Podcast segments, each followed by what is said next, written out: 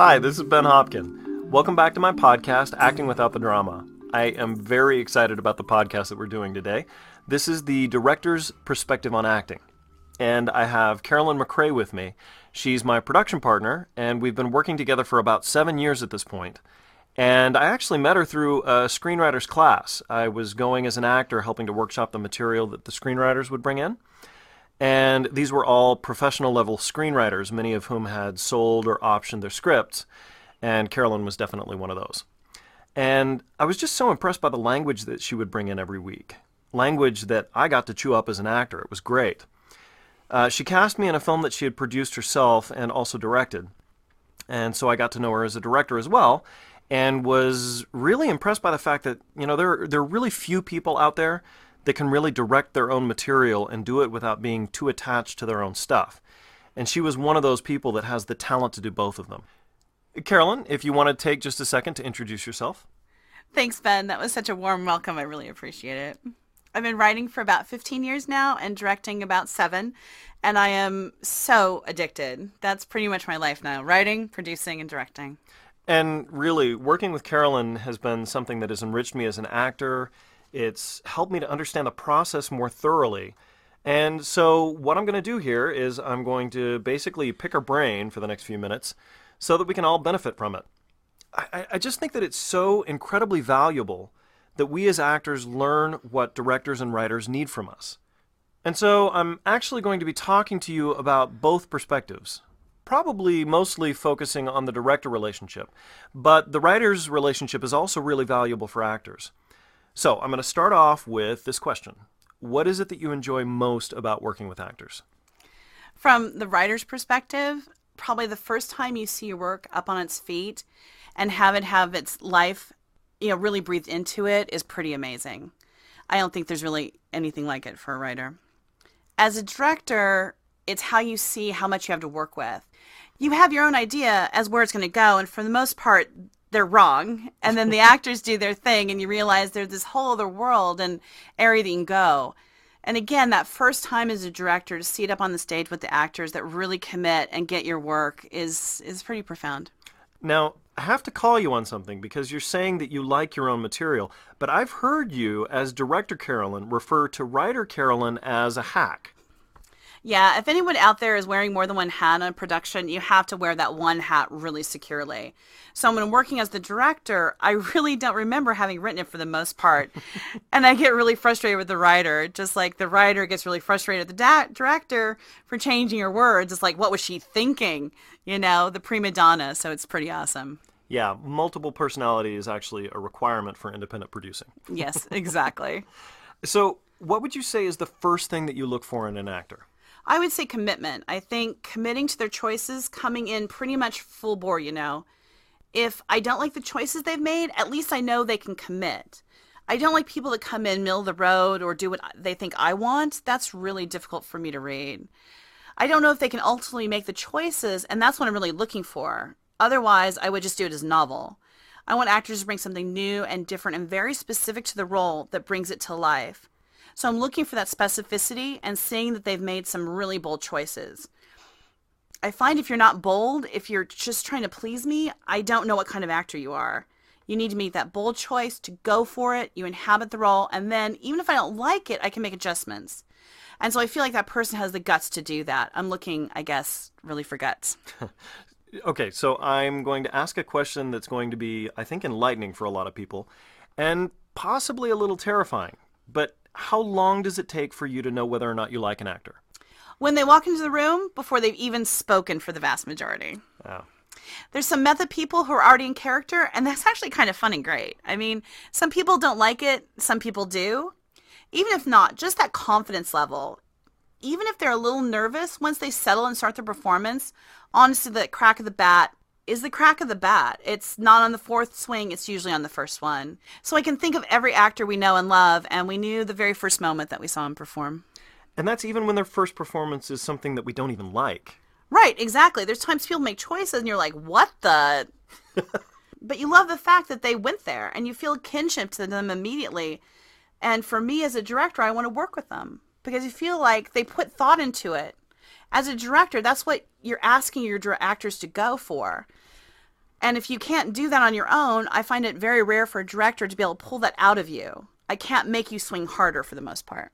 Yeah, I, I'm actually going to share with you an embarrassing moment that uh, that yeah, I had. It is, it's with, really with embarrassing, Karen. Yeah. too, yeah. It was awesome. We should have taped it. Yeah, uh, no, absolutely not.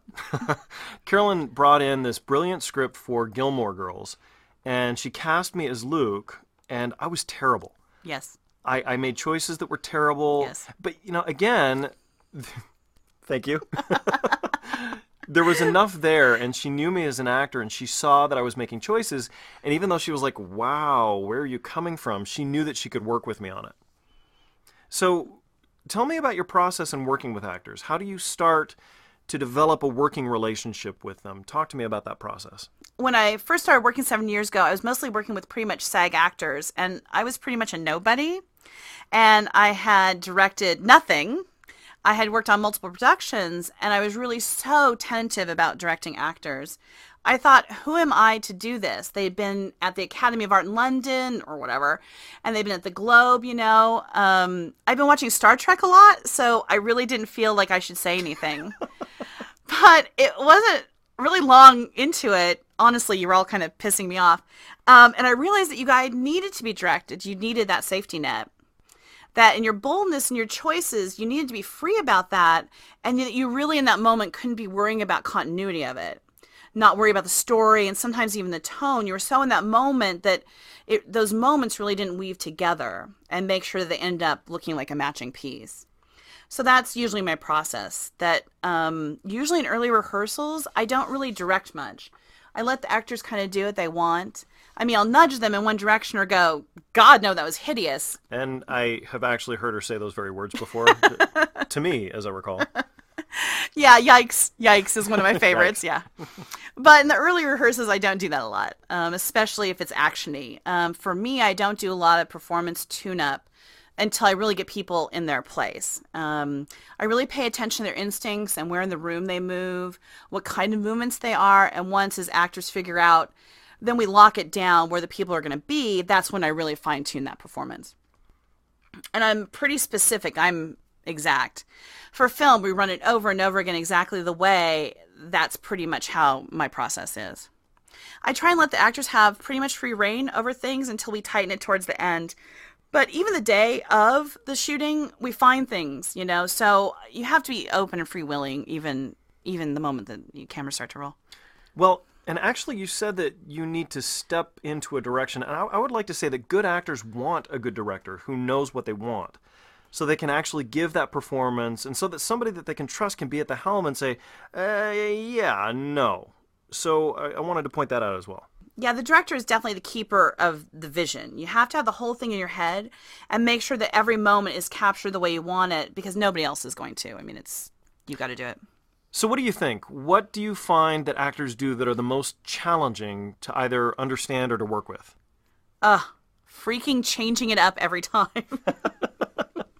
In rehearsal, it's awesome. I love you to change it up. I don't mind if you change dialogue or move it around.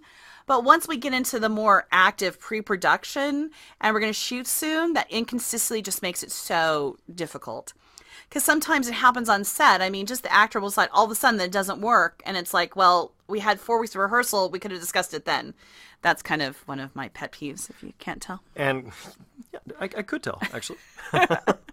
And really, that's why film is called the director's medium and stage is called the actor's medium. Because in stage, once you've opened, the director's job is done. You know, the director's gone, and it's all up to the actors at that point. So uh, what that's are some why of the... I don't do theater. Yeah, that would be one of those reasons. So what are some of the worst mistakes that an actor can make on the set? Well, do you mind going back to the audition process at all? No, no. From the auditions, you know, the set, pretty much at any point, what, what are some mistakes that actors can make? Uh, from the auditions, don't tell me how good you are. Just don't, for the love of God. Um, actually, from the moment you tell me how good you are and start dropping names or all that, I know exactly how good you aren't, really.